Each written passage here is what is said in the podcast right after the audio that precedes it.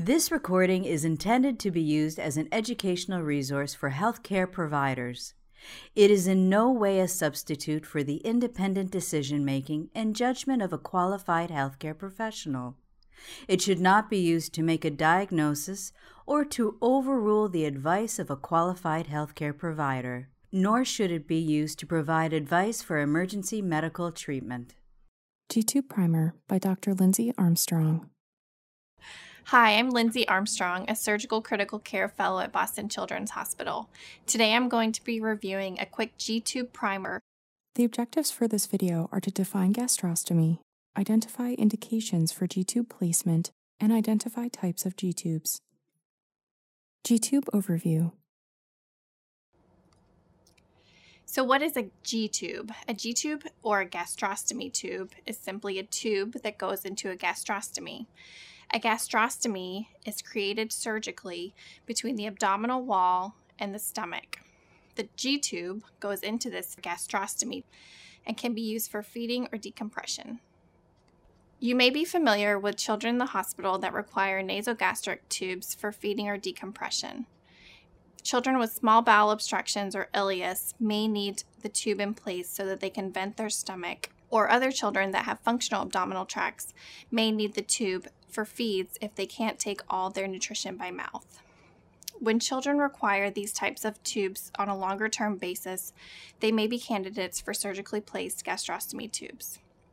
These tubes also serve other functions and can be used for procedures for contrast administration or for passing dilators retrograde in the cases of esophageal stricture, sometimes seen in kids with esophageal atresia. Gastrostomy tubes are more advantageous than the NG tube for multiple reasons. Babies are known to be nose breathers, so having one less tube in their nose helps them breathing. The NG tubes are also limited by their size, whereas the G tubes don't have to be the size of the patient's nares. So we're able to use much larger tubes for feeding and decompression if it's through the abdominal wall than through the nose. Also, the NG tube, if left in place for a while, can cause irritation to the delicate mucosa of the nose and esophagus. So, in this case, a G tube is more comfortable and doesn't risk that type of erosion. If you're called by a nurse about a problem with the G tube, then there are a few things that you should know about that tube that will help you address those issues. Most importantly, you're going to want to know what kind of tube it is, and that refers to the brand, also the location. Is it in the stomach, the small intestine, or both, as in a GJ tube? When the tube was placed, so how many weeks, months, or years ago, and then also, if you can, who placed it? Um, was it done at this institution or somewhere else? Types of G tubes. We'll now take a few minutes to review the different kinds of G tubes. The first and most common tube is the button or the tube. Hopefully, you're familiar with this type of tube. As I said, there's two types the button, which is a skin level tube, or the tube, which has more of an extension that you'll see external on the baby or child's abdominal wall. Both have internal balloons used for fixation, and both can be G or GJ. The gastrostomy button is a skin level silicone device that has a side access port on which you can stick a syringe and inflate or deflate the balloon. The balloon should be inflated with sterile water only. The other port is a feeding port, and there is an anti reflux valve within the tubing that prevents gastric contents or feeds from coming out the tube if you don't want them to. This comes with extension kits so that the bag doesn't have to be right against the child's abdominal wall. The extension sets will swivel as the patient moves so that the patient can change positions during feeding. The gastrostomy tube with the extender is a non skin level silicone device. It has three ports one for the balloon, as with the button, one for feeds, and one for meds. There is a round flange or disc that is movable along the length of the tubing on the outside of the child, and this can be used to accommodate any size abdominal girth. You'll simply slide this down to the patient's abdominal wall until it is flush to secure the tube externally. These types of tubes are often used when the patients require more venting or continuous decompression. The longer tube, however, is more susceptible to being pulled on, which can cause accidental dislodgement or consistent tension can actually enlarge the tract or the gastrostomy, which could lead to leaking. The GJ tube is a gastrostomy and a jejunostomy tube all in one. This is a button or a tube. The button is a skin level silicone device with a side port on which you insert your syringe for balloon inflation and deflation to hold the tube in place internally. These other two ports that you'll notice on this button are one for the G and one for the J. The G goes directly into the stomach, and the J port is attached to a longer tube internally that will end up ending inside the small bowel. These also contain anti reflux valves, and the tubes are radio opaque, which means that you can see them if you get an x ray. This is useful in determining their location. These are often placed in interventional radiology through an existing gastrostomy. So, if a child had a G tube but for some reason was unable to tolerate feeds in their stomach anymore, they might be a candidate for exchange to a GJ tube done by the IR physicians. These also come with extensions, which can be used on the G port or the J port. It's important to remember to never give bolus feeds through the J port, only through the stomach. This is also an advantageous tube because you can simultaneously feed the small intestine through the J port while decompressing the stomach.